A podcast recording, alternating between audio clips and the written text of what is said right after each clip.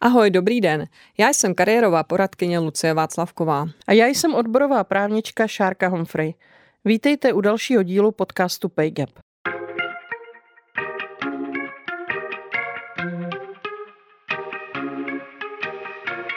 Na pracovním trhu jsme si všichni rovni, ale někteří jsou si přeci jen rovnější.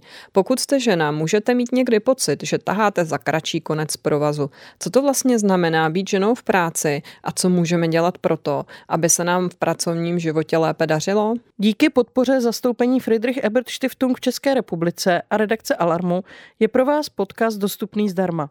Zdarma bude také článek s řadou užitečných odkazů.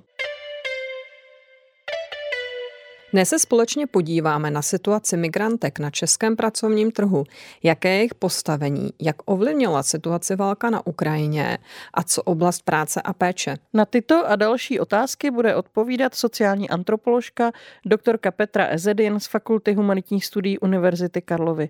Ahoj Petro, vítej u nás. Ahoj. Petro, na začátku bych se ráda zeptala, čím se zabýváš ve své práci. Já se zabývám migrací, speciálně gender migrací. Vlastně v těch mých etnografických výzkumech se zaměřuji na výzkum pečující migrace a péči v migraci. Pečující migraci myslím vlastně různýma typama profesí, které souvisejí s péči, například s péči o seniory v jejich domácím prostředí a tou migraci a péči, eh, myslím například transnacionální praxe, tudíž jak ženy, které migrují bez svých rodin, se vlastně o ně na dálku starají, jak o ně pečují, případně jak pečují o své seniory, jo, děti nebo seniory. Máme my eh, nějakou obecnou představu o tom, jak to vlastně vypadá v Česku s pracovní migrací žen? Kolik u nás je cizinek, jaké cizinky k nám přicházejí a případně jak Češky odcházejí pracovat do zahraničí? Obecně se dá říci, že ty data, které produkuje stát, jsou hodně genderovo slepé. To znamená, že když se podíváme na statistiky, tak vidíme jenom jako rozdělení na pohlaví, co nám jako může něco říci, ale zároveň vlastně nemáme jako sběr dat, které by byly genderovo senzitivní. To znamená, že bychom z toho věděli říci, například, jestli ten člověk migroval sám nebo sama, nebo vlastně kombinaci dat toho, v jaké profesi ten člověk pracuje, jestli migroval sám, jestli přišel s dětma, tudíž má nějaké typy jako závazku péče. V podstatě, co můžeme z těch dat říci obecně, je, že migrace se feminizuje. To znamená, že čím dál tím více žen se e, objevuje v různých typech migračních populací. A ono to souvisí jako s tím, jak za A se v těch zemích původu vlastně zlepšuje postavení žen, tudíž e, například, že vůbec jsou schopny migrovat, v smyslu, že dostanou svůj pas v některých zemích. Případně s tím, jakým způsobem vlastně taky ta společnost přijímá to, že ta žena vlastně migruje, protože ona často bývá stigmatizovaná, že vlastně opouští například svou rodinu nebo děti a že vlastně zvládne tenhle jako normativní tlak. A souvisí to i s tím, že v těch přijímacích zemích je poptávka po ženské pracovní síle ve specifických profesích. Například to může být migrace péče protože například západní společnosti evropské stárnou a nemá se o tyto lidi, seniory, kdo starat a potřebují tedy někoho na tu péči, tudíž tu péči zabezpečí převážně žena migrantka, buď to v domácím prostředí nebo ve formálním prostředí. To je skvělé, že jsi tohle otevřela, tohle téma. Můžeme říct, že dramatické historické situace, nějaké nečekané krize, většinou přitáhnou pozornost k jevům, které jsme v klidnějších časech nějakým způsobem ignorovali. Relativně nedávná, byť teď se to teda s ohledem na ty čísla to se zdá, že možná vlastně není vůbec nedávná. Covidová situace mimo jiné přitáhla pozornost eh, k takzvaným pendlerům. k lidem, kteří uh, migrují za prací, ale jenom jakoby za tou prací, jenom krátce přeshraničně. A právě v téhle souvislosti jsem zaznamenala více diskuzí o tom, jak Češky odcházejí pečovat do zahraničí. Mohla bys nám tady k tomuhle z tomu aspektu něco říct? Uh-huh. Určitě taky ženy z Česka jsou součástí vlastně takové té uh, evropské uh, přeshraniční migrace, interní migrace, tedy že jsou to ženy z Evropské unie a pečují v jiných zemích Evropské unie. Uh, a pracuji právě v těch 24-hodinových servisech a většinou pracuji v nějakých jako cyklech. To znamená, že dva týdny jsou například v Rakousku a dva týdny jsou v České republice, případně v Německu můžou být i déle. Tam je ta práce méně formalizovaná. Právě proto, že Umíme si představit, jak jako obtížná je práce, když eh, trvá 24 hodin. Jo? Je to vlastně atypická forma jako zaměstnávání, protože žijete taky ve své práci, protože tam, kde je ten senior, tam ta, také žijete. Je to jako velice náročné. A ona, existuje takový narrativ, že je to takový win-win uh, efekt, jo? že vlastně ty ženy uh, ze zemí, kdy, kde například, um, my jsme není úplně zemi, která by měla velkou nezaměstnanost, ale uh, vlastně ty ženy jsou motivované zejména tím výdělkem. Jo? A taky se to jako prodává, že teda ty ženy vlastně oni si vydělají poměrně slušné peníze a zároveň, že ty dva týdny, když se vrátí domů nebo na měsíc domů, takže jakoby stihnou i to svou vlastní neplacenou reprodukční práci. Jak je to úžasné. Jo, ono většinou v té realitě a výzkumy to ukazují, nastává to, že ta žena, když se vrátí domů, tak jako dobíhá to, co tam prostě jako se zanedbalo za ten čas, kdy tam ona prostě nebyla.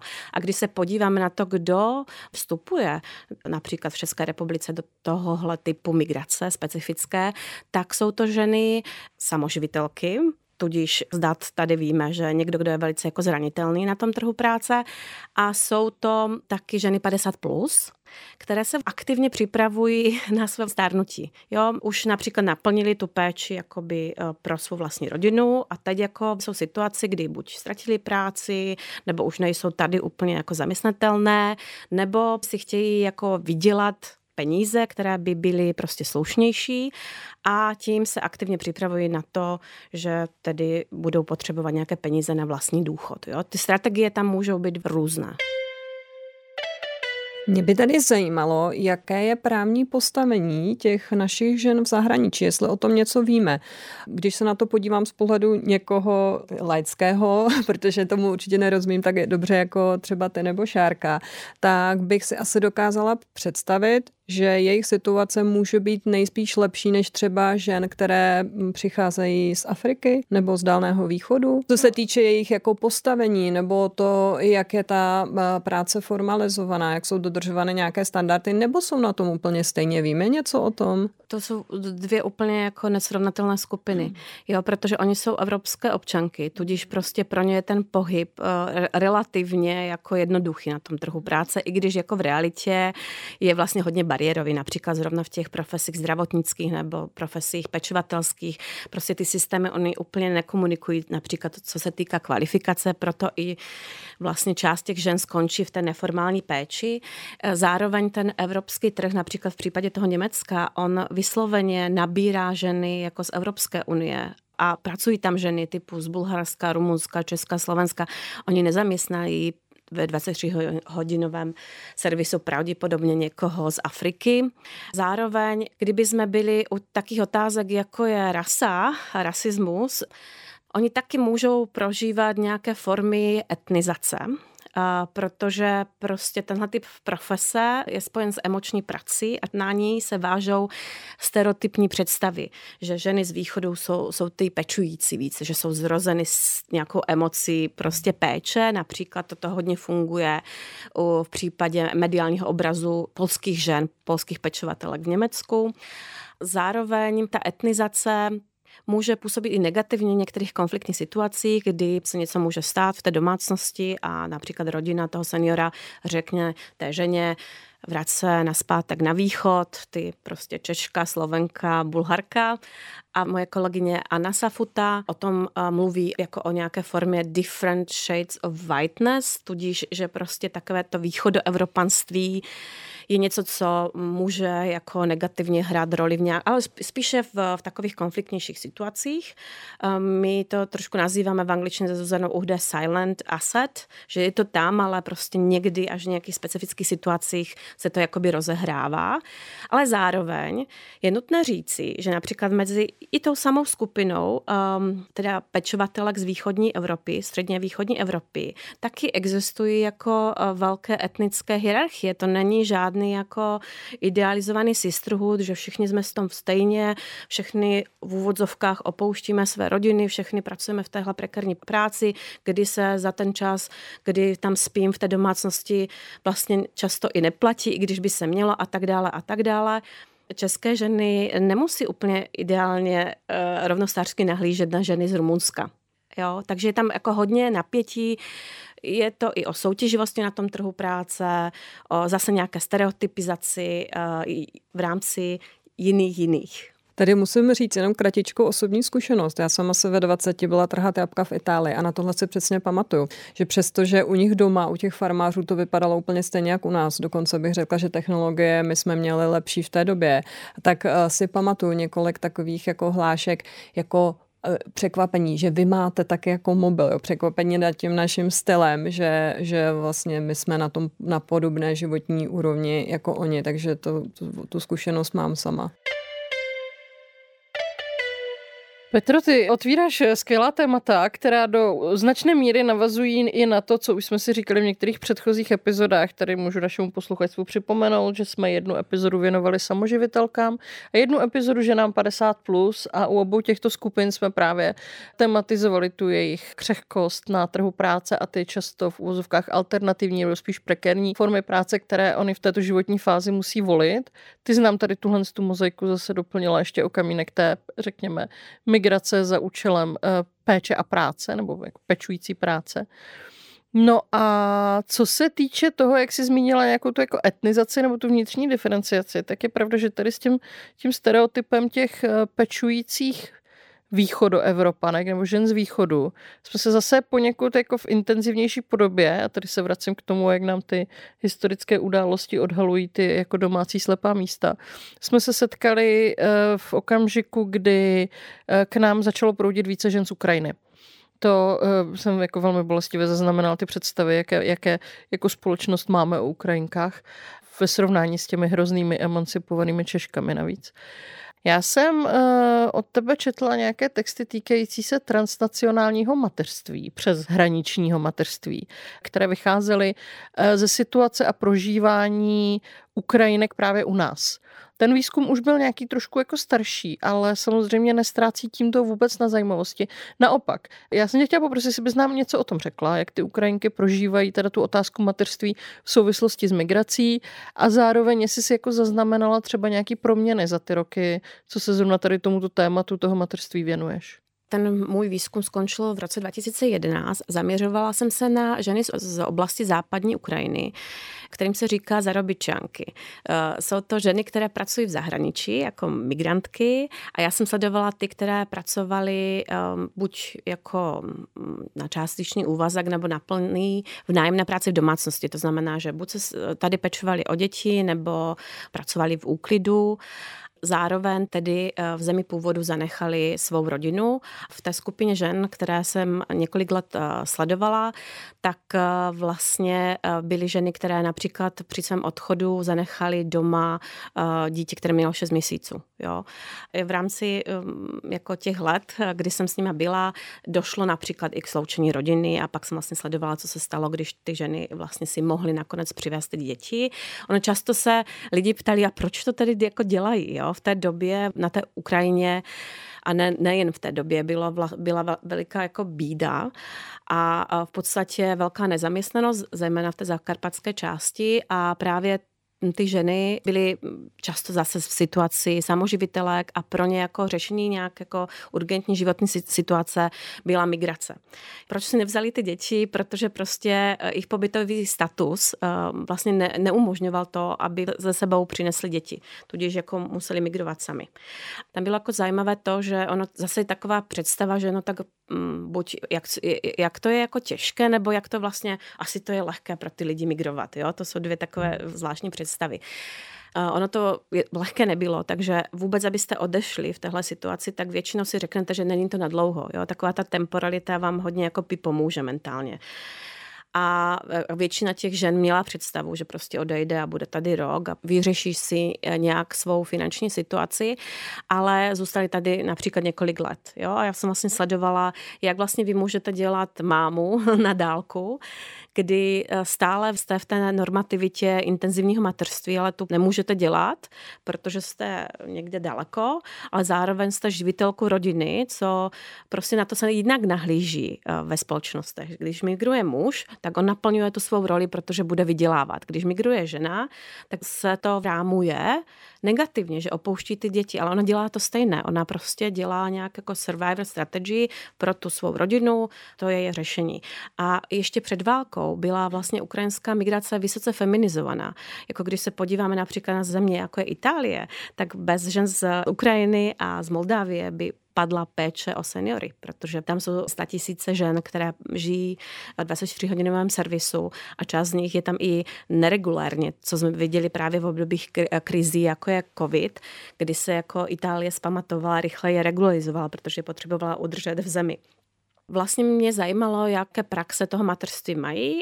Já jsem na to nenahlížela patologicky, jo, ale prostě je to materství je jiné. Ještě to bylo v době, eh, kdy úplně neexistovaly takové dostupné technologie, jako je internet eh, nebo i chytré telefony. Když jsem studovala ty ženy já, tak eh, tyhle technologie jenom jakoby se rozvíjely. Tudíž tvá otázka, jak se to změnilo? Změnilo se to víc k té technologizaci těch vztahů, co znamená, že můžeš dělat nějaký typ kontroly komunikace na dálku mnohem intenzivněji pomocí těchto technologií a už jsou výzkumy na to, co to vlastně dělá s tím vztahem, když je tak, takzvaně online. Taky mě zajímalo, jak vlastně si udržují nějaký typ emočních vztahů skrz právě dárky, které tam zasílají, co ty dárky pro ty lidi znamenají, jaký jako význam uh, v rámci těchto typů praxi péče vlastně mají. Ono se totiž toto mateřství říká, že to komodifikované mateřství, ale zase já na to nenahlížím jako negativně, protože když nejste se svýma dětma, tak prostě jim takzvaně chcete dopřát. I když jako politici na Ukrajině v té době velice kritizovali um, v médiích um, tyhle ženy, že jdou jenom za těma penězma, takzvaně do zahraničí, ale oni skutečně řešili takové jako základní své jako potřeby svých domácností. Takže oni tady byli už před válkou, ale většina z nich byla v té době, kdy já jsem zkoumala eh, ukrajinské ženy, tak 75% žen bylo v situaci transnacionálních matek v Čechách. Ono se to pak jakoby zlepšilo, protože legislativa vlastně umožňovala jako víc um, trvalo pobytových statusů, že prostě se otevřela směrem zejména k lidem z Ukrajiny um, ty pobyty jako více bezpečné, protože když máte trvalý pobyt, tak už máte víc možností, co se týká zdravotního pojištění, jo, nebo právě rodinné reunifikace. To trošku souviselo s tím, že mezi tím byla bálka v Syrii a nastala ta velká jako mobilita, takže ta vízová politika směřovala k tomu radši strvalní takzvaně lidi, kteří jsou tady, ale ono to pomohlo výrazně pro ty rodinné reunifikace, které ale úplně nejsou jako bezproblémové, když žijete léta bez, bez svých dětí.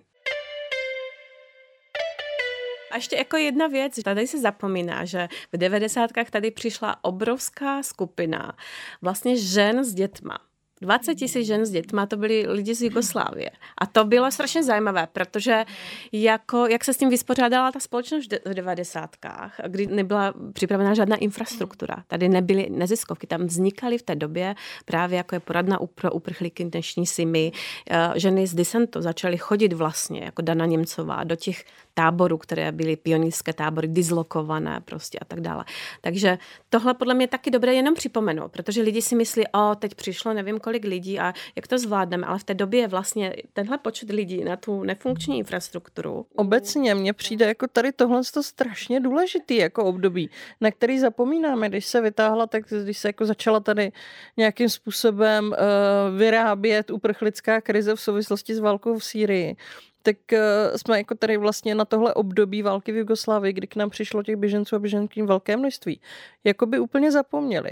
Já si myslím, že velkou výhodou je, že v té době neexistovaly sociální sítě a třeba tu xenofobii nebylo je tak jednoduché rozmdýchávat jako tak rychle a v takových objemech, jako je to možná jako dneska. Jo? A možná si samozřejmě zpětně tady tuhle tu dobu jako nějakým způsobem idealizuju, ale řekla bych, že způsob, jakým se tehdejší uprchlici a uprchlice z Jugoslávie u nás nějakým způsobem nevím, jestli nutně integrovali, ale prostě jakým způsobem k nám přišli, byli tady nějakým způsobem přijati a zůstali tady nebo nezůstali, tak je něco, co bychom mohli brát spíš jako pozitivní příklad, než jako cokoliv jiného. A proto jsem ráda, že to vlastně zmiňuješ, jo? protože zase to je taková jako nějaký období, o kterém jako málo mluvíme a řada z nás si ho možná třeba ani jako nepamatuje, že to přece jenom nějakou dobu, ale je to jako důležitý a zase to byl faktem, že to byl zase jiný typ migrace v jiné době a kromě tedy toho, a to je možná otázka, ke které bychom se mohli dostat, kromě toho, že se u nás migrace proměňuje nebo řekněme postavení těch migrujících se mění v závislosti na tom, kdo přichází a odkud přichází, tak se zjevně tedy proměňuje i v čase. Když mluvíme o té hrdosti, tak Československo v té době byla vlastně první posocialistická země, která vlastně zavedla status dočasné ochrany, který teď využívají e, i ženy z e, Ukrajiny. A bylo to jako vlastně takové jako novátorství e, v tom, jakým způsobem můžeme pracovat s někým, kdo tady přijde a je vlastně v situaci, že utíká před válkou nebo prostě nějakým typem konfliktu. A vlastně my jsme to jako první přijali a skutečně si myslím, že i na úrovni státu se udělalo hodně, ale zároveň tady taky zafungovaly takové ty solidární jako iniciativy, které zafungovaly i teď, i když jako zpětně to můžeme říci, že ten stát to vlastně nechal na těch iniciativách a na ta humanitární arena prostě fungovala jenom díky právě neziskovkám a iniciativám lidem, díky jednotlivcům, tak je to jako, jako velice podobné, a, oni tiež vlastne boli hodne ako nedosahovali tú kvalifikáciu a hodne pracovali v šedej ekonomike, pretože v 90-kách. Jo.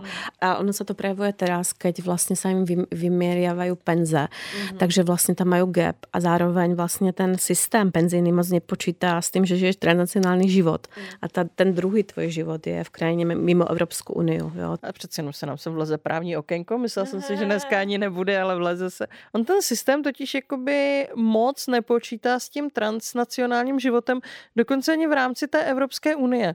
Jo, kolikrát jsem řešila, je otázka prostě nejenom starobních důchodů, kde už celkem bych řekla, že se tohle to nějakým způsobem ve finále jako dá řešit. Ale to, že úplně stačí, abys měla trvalý pobyt Eh, někde v jiné zemi Evropské unie a tady si žila a teď potřebuješ nějakým způsobem pečovat o svoji maminku nebo otce a potřebuješ se trošku více pohybovat třeba mezi Českou republikou a Slovenskem. A už tady v, eh, v otázkách spojených s překážkami v práci, s nároky na dané příspěvky, s tím, aby se ti to započítalo jako náhradní doba do důchodu, je jakoby velký problém. Jo. A to opravdu nemluvím ještě o tom, že bys potřeba jako jezdit do třetí země. Takže faktem je, že Evropská unie v otázce vlastně volnosti pohybu, což je vlastně jeden ten základní z těch základních jako volnostních principů, na který ten evropský, i ten evropský pracovní trh měl jako stát, tak ještě tak možná počítá s tou samotnou prací, ale už ne s těmi situacemi, kdy pracovat tak úplně nemůžeš. A to, jak našemu posluchačstvu asi nemusím po těch x epizodách už připomínat, je samozřejmě velmi genderovaná záležitost a je to záležitost, která se mění i v závislosti na socioekonomické situaci nebo třídě a věku a vlastním zdravotním stavu, tak to je, řekněme, něco, na co bychom měli ještě určitým způsobem zapracovat. Ještě mě možná napadla jedna dimenze genderovaná právě v té skupině lidí z bývalé Jugoslávie. Tam se vlastně krásně ukazovalo, že ty ženy byly často ochotny eh, brát méně kvalifikovanou práci. Tady si řekli, tak eh, dobře, mám tady nějaké typy bariér jazykové eh, a zároveň ještě dělali tu péči, taky byli ze začátku situaci v podstatě samoživitela, když pak eh, se tedy k ním připojili muži později, ale vlastně tam se krásně ukazovalo, že oni přesně měli tu strategii brát méně kvalifikovanou práci, protože prostě primárně eh, soustředili tu svou energii do vlastně náročné péče o děti, které se museli integrovat do nového prostředí. A, ale zároveň ti muži to nezvládali takhle, jo? protože uh, jejich maskulinita byla plně navázána na ten původní status a opustit od těch původních představ, uh, co se vám často stane v té migraci, obzvlášť když je to nucená migrace, že to není tak dobré, jako to bylo v zemi původu na začátku, například co se týče uh, vaší kvalifikace, tak oni to zvládali mnohem hůře. Zároveň ta migrace je skutečně jako náročná mm, etapa v životě, obzvlášť ty začátky, tak eh, docházelo i k hodně rozvodům, nebo tomu, že ty muži se raději vrátili do zemi původu, když už skončila válka a ženy zůstaly tu, protože řekli, tak my už jsme tu nějak jako zakořeněny, zejména kvůli dětem, protože ty si tady zvykli chodit do školy, ta země po válce taky potřebuje nějaký čas na to, aby se zpamatovala, ale ty muži tam šli raději, protože chtěli dostat tomu původnímu statusu. Mnohem hůř se jim jako pracovalo s tím, že vás ta společnost může nějakým způsobem jako kategorizovat jako toho jiného, než to zvládali ty ženy. Ta situace je v tomhle ale dneska velmi podobná, když vlastně popisuješ to, že ty ženy šly do té méně kvalifikované práce, aby zvládly i tu pečující roli, tak eh, podle toho, co víme, tak eh, u ukrajinských žen, které se utekly před válkou, je to velmi podobné s tím rozdílem, že sebou nemají ty muže. Velice podobné. Velice podobné a vlastně na druhé straně i velice děsivé, že se mezi tím jako nic moc nestalo, co se týče politik, protože neziskové organizace, které pracují s migrantkami, systematicky upozorňují na to, že to skupina, která je ohrozena dekvalifikací. A celkem je zarážející, že i naše země, která víme, že má taky problém eh, s krizí péče, tak není schopná ani jako využít tenhle potenciál žen, které tady přijíždějí, mají nějaký typ kvalifikace, který by se dal využít eh, dobře v zdravotnictví a podobně tak eh, že prostě po roku, po jejich příchodě nějakým způsobem eh, je nepodpoří v tom, aby si verifikovali své vzdělání, případně aby udělali nějaké typy aprobačních zkoušek, aby zabezpečilo hlídání, když jsou jazykové kurzy, takové jako drobnosti, na které se jako tady léta upozorňuje, že asi není úplně jako uh, řešením, že uděláte jazykové kurzy, když je dáte v době, buď když jste v práci, nebo když přijdou děti do školy, o které vlastně pečujete jenom primárně vy. Jo? Takže asi bychom to měli vyhodnotit nějakým jiným způsobem. Mě jako vlastně zaráží, že hodně věcí, o kterých se vědělo, a to ty jsi to už vlastně naznačovala, tak ty krize vyostřují ostří a pak jako my máme pocit, jako, že možná teď se s tím něco stane, ale vlastně ne. Ano, tak jak jsme si očekávali v době covidu, že možná teda teď jako všichni vidí, kolik je doma práce, tak eh, se na to budou koukat jako jinak. A jak jsme potom eh, v souvislosti s příchodem žen z Ukrajiny očekávali, že konečně teda všichni uvidí, jak je tady málo školek a kde, kde si čeho si a taky nic, tak se obávám, že tady tato jako takový cimrmanovský střídání toho prvku očekávání a prvku zklamání a že eh, zejména tedy k, v souvislosti s tím, jak jako my, jako česká společnost vnímáme hodnotu práce žen a její důležitost, takže zkrátka se jako nemáme jak a kam posunout, dokud tady tyto stereotypy nějakým způsobem nepřerámujeme. Já tady řeknu jako konkrétní čísla, aby jsme se dokázali představit, jak velký problém to je, tak v jedné z posledních datových snídaní LMC zaznělo, že až 45% eh, vlastně těch lidí z Ukrajiny eh, šlo do pozic výrazně nižší kvalifikací, 19% s mírně nižší kvalifikací a 28% s podobnou kvalifikací a jen 5% s vyšší kvalifikací. Takže je vidět, že to jsou jako opravdu jako výrazná čísla a že ty překážky jsou právě třeba ten jazyk a nebo vzhledem k tomu, že jde právě o ženy s malými dětmi, tak i ta péče o děti. Já bych v téhle souvislosti možná zmínila, že se tady nebavíme samozřejmě nejenom na českém pracovním trhu, ale obecně na pracovním trhu, jenom o situaci migrantek, které šly takzvaně zalepším. Že samozřejmě na, k nám nepřicházejí jenom ženy třeba z chudobných nebo válkou postižených zemí.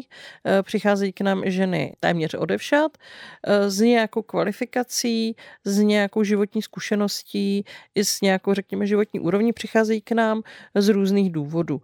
Máme nějaký přehled o tom, jak je třeba podle tady těchto faktorů strukturovaná ta česká migrace, že my si tady už jenom, jak se o tom bavíme, tak už většinou v té běžné řeči rozlišujeme třeba mezi migrantkou, migrantem a třeba expatkou a expatem. Takhle. Na to ti neumím odpovědět i proto, protože vlastně my v těch datech vidíme, jakou má vlastně kvalifikaci původní, ale my už neuvidíme úplně to využití. Já ti asi těžko řeknu, eh, jestli ten člověk a jestli vůbec pak pracuje například. Jestli tady není eh, v rámci sloučení rodiny a například se věnuje skutečně jednom péči, protože.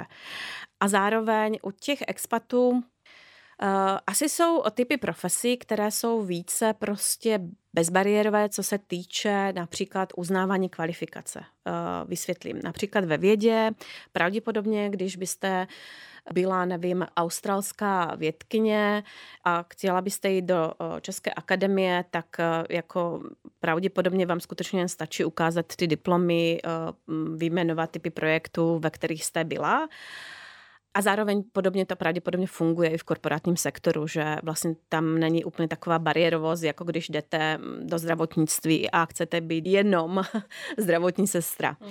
Tam bych řekla, že nějaký typ jako bariérovosti uh, není. Zároveň jsou i agentury, které pomáhají při uh, přesídlování. Je jako poměrně velký biznis uh, v rámci jako relokace tohohle typu vysoce kvalifikovaných lidí, kteří vám vlastně připraví všechno.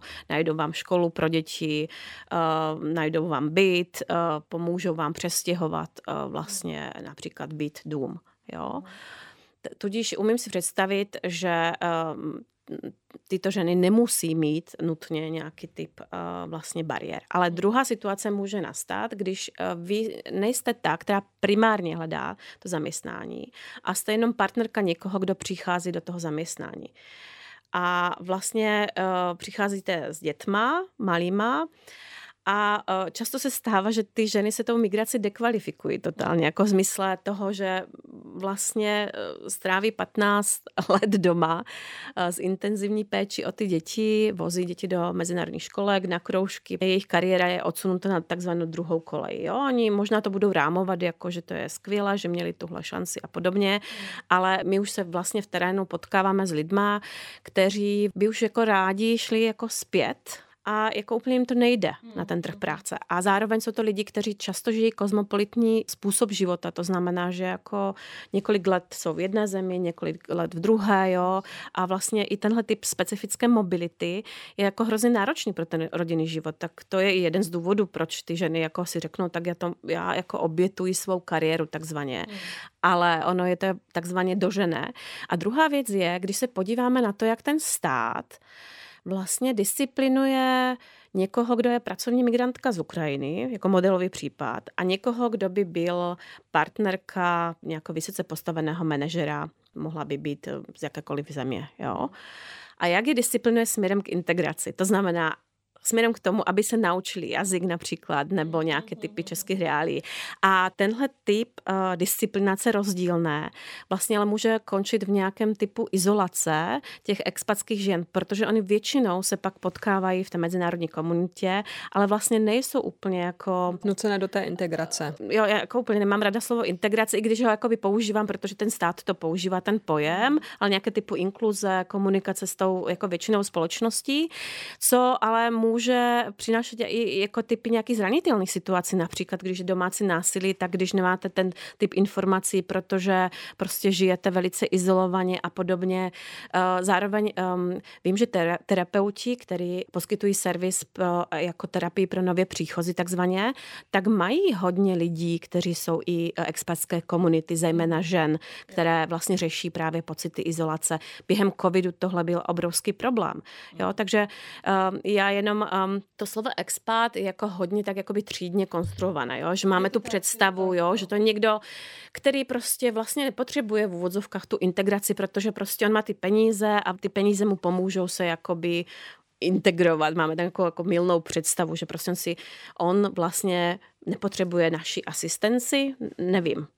Ale pravda je taková, že i tato skupina vlastně by potřebovala nějaký typ servisu.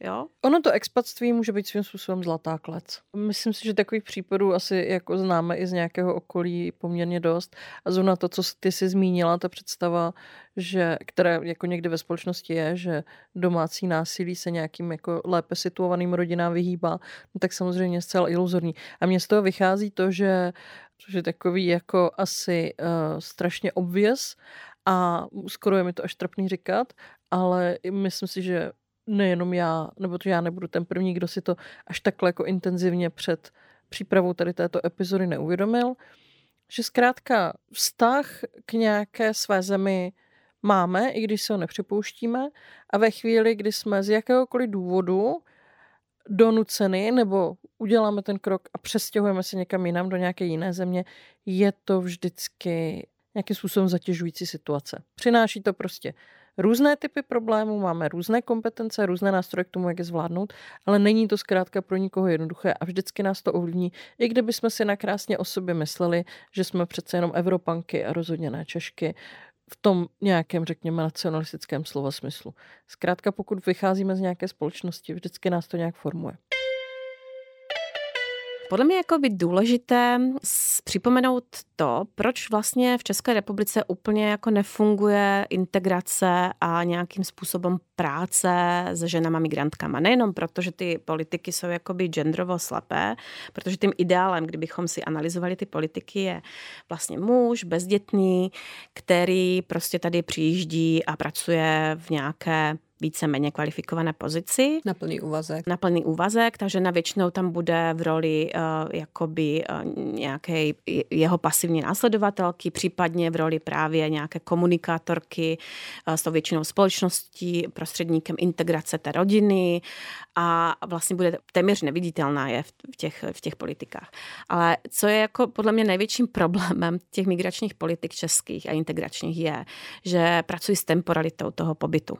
Tedy na jedné straně chtějí vlastně využít jejich eh, specifickou situaci temporálně. To znamená využít toho, že ty lidi nemají vlastně úplně sociální práva tady. To znamená, nemají vstup do zdravotního sociálního pojištění, nemůžou si tady přivést eh, děti nebo seniory, tudíž prostě nemůžou žít ten svůj reprodukční život, ani sociální život a jejich pobyt bude tady plně navázaný jenom na tu práci ty politiky preferují tenhle typ prostě migrant. To je ideální migrant, migrantka, jo? ideálně vlastně muž, který takhle přijíždí. Jenomže na druhé straně pak slyšíme, že by bylo dobré, kdyby se ty lidi integrovali, jo? ale jako a proč už nemají něco a co by měli mít a proč se nenaučili ten jazyk rychleji, když neměli vůbec kdy, protože prostě buď jsou v práci nebo pečují. Když chcete dostat lidi do země a nevyužívat je jenom jako levnou pracovní sílu, tak i musíte dát jaké nějaké možnosti toho, jak budou vlastně schopni žít v té zemi se svými rodinama, že dosáhnou na, na určitý typ sociálních práv, budou mít nárok na penzi v budoucnosti a, a tak dále. A když je z tohohle vyloučíte, tak těžko oni budou dělat nějaké jako velké plány. Takže já mám pocit, že ta česká migrační politika vlastně na jedné straně vám politici budou říkat, jak tady chybí ta pracovní síla, jak je vlastně strašně potřebujeme, ale už neřeknou to B, že no, no dobře, tak když tady potřebujeme někoho a když tady přijde, tak uděláme všechno pro to, aby ten člověk tady mohl rozvinout svůj život. Přesně tak, my nemůžeme ty lidi redukovat jenom na tu pracovní sílu, jako musíme brát to, že sem nepřijde jenom zaměstnanec, ale že sem přijde jako celý člověk, že jo, který jako nežije jenom tou prací. A pokud žije jenom tou prací, což je jako životní realita celé řady migrantů a migrantek, že jdou jenom jako z práce na ubytovnu a tím to tak zhruba končí, nebo případně z jedné práce do druhé práce, do třetí práce a pak na tu ubytovnu, no tak pak se jako nemůžeme divit, že to je minimálně třaskavé prostředí a že to zkrátka těm lidem ten plnohodnotný život jako neumožníme.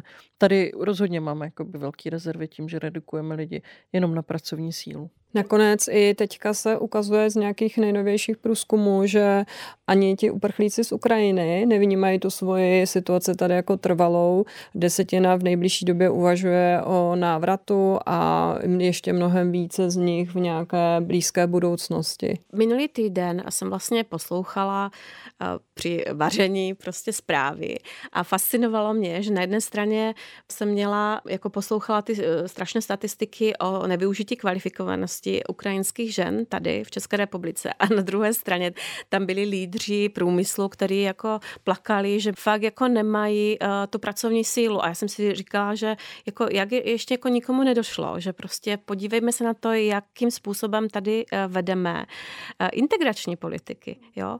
Mluvili o zemích, jako jsou Filipiny, a, ale když se podíváme například ženy z Filipin, které pracují uh, v českém um, elektronickém průmyslu, které žijí uh, například rok na ubytovně a pracují v takových těch flexisměnách, kde ty agentury jim nabízejí e, jako bonus e, zdravotní pojištění nebo dovolenou u nás zákonně danou, tak vlastně tohle jako má být ideál e, té pracovní síly, kterou tady jako přivážíme. A druhá věc je, že ty ženy jsou tady přiváženy v úvodzovkách, to teď naznačuji rukama, jako vysoce kvalifikovaná síla, ale de facto v těch fabrikách pracují v mnohem méně kvalifikovaných profesích, ale jako aby dostali ty víza, tak to takhle uděláme. Existují už jako hodně hezké výzkumy, například Hany Schling z českých ubytoven, které vlastně jsou součástí toho specifického flexi systému výroby, tudíž, že když prostě se um, přivezou nějaké součástky, tak se něco jako montuje a to znamená, že můžete mít delší šichty, ale pak máte několik dní, kdy tedy prostě zase nic neděláte, tak tohle není práce pro občany, takzvaně. Vy vlastně nesmíte mít žádný osobní život a, a sociální sociální život. Jo? To, na, vlastně na to je ideální někdo, kdo tady prostě tohle nemá, tudíž hmm. je ten jiný takzvaně. A prostě když tohle přijmeme jako hlavní narrativ našich politik, tak upřímně já nevidím jako světlou budoucnost. No, to nevidíme nikdo. Nicméně, eh, čas nás tlačí. Česká integrační politika v tomto ohledu je, řekněme, nedostatečná, je zcela zjevně krátkozraká a pracuje opravdu jenom tak jako velmi instrumentálně s těmi kapacitami těch příchozích. Tak co se tady na tomto bědném poli děje jako lepšího? No naštěstí tady, tady máme stále skvělé neziskové organizace, jak jsem uh, již říkala dříve, tak v těch devadesátkách uh, vznikly úplně skvělé organizace a mezi tím už vzniklo těch organizací více, které prostě alespoň vlastně suplují stát v tom, že dělají um, Eh, servis eh, v rámci sociálních služeb, eh, v rámci nějakých právních služeb, dostup. Kariérové poradenství například také. Přesně, právě některé dělají dokonce i terapie pro nové příchozí, nějaké typy mentoringových projektů, programů, ale zároveň je zajímavé, že vlastně dělají i tu advokační činnost a vlastně připravují nějaké návrhy změn integračních politik, jako vysoce kvalifikovanou práci. A jak říkám, prostě tady jsou skvělé analýzy toho, jak by to mohlo být Eh, kdyby. A ty jdou zejména z těch zdrojů tedy například neziskových organizací. Takže myslím si, že to je jedna věc. Druhá věc je, že myslím si, že Čím dál tím více už se objevují i migranti samotní a migrantky samotné, které začínají pracovat v těch organizacích, protože jako ten jejich hlas je taky důležitý a je určitě skvělé, když někdo si jako prožuje nějaký typ trajektorie a pak vlastně může fungovat jako například interkulturní pracovník. Například tahle profese je jako hodně vlastně zajímavá v procesu nějaké inkluze do společnosti. A v poslední době právě vidíme, že i migrantky samotné začínají být aktivní při zakládání vlastních organizací a dělají právě nějaké jako typy komunitní práce a podobně.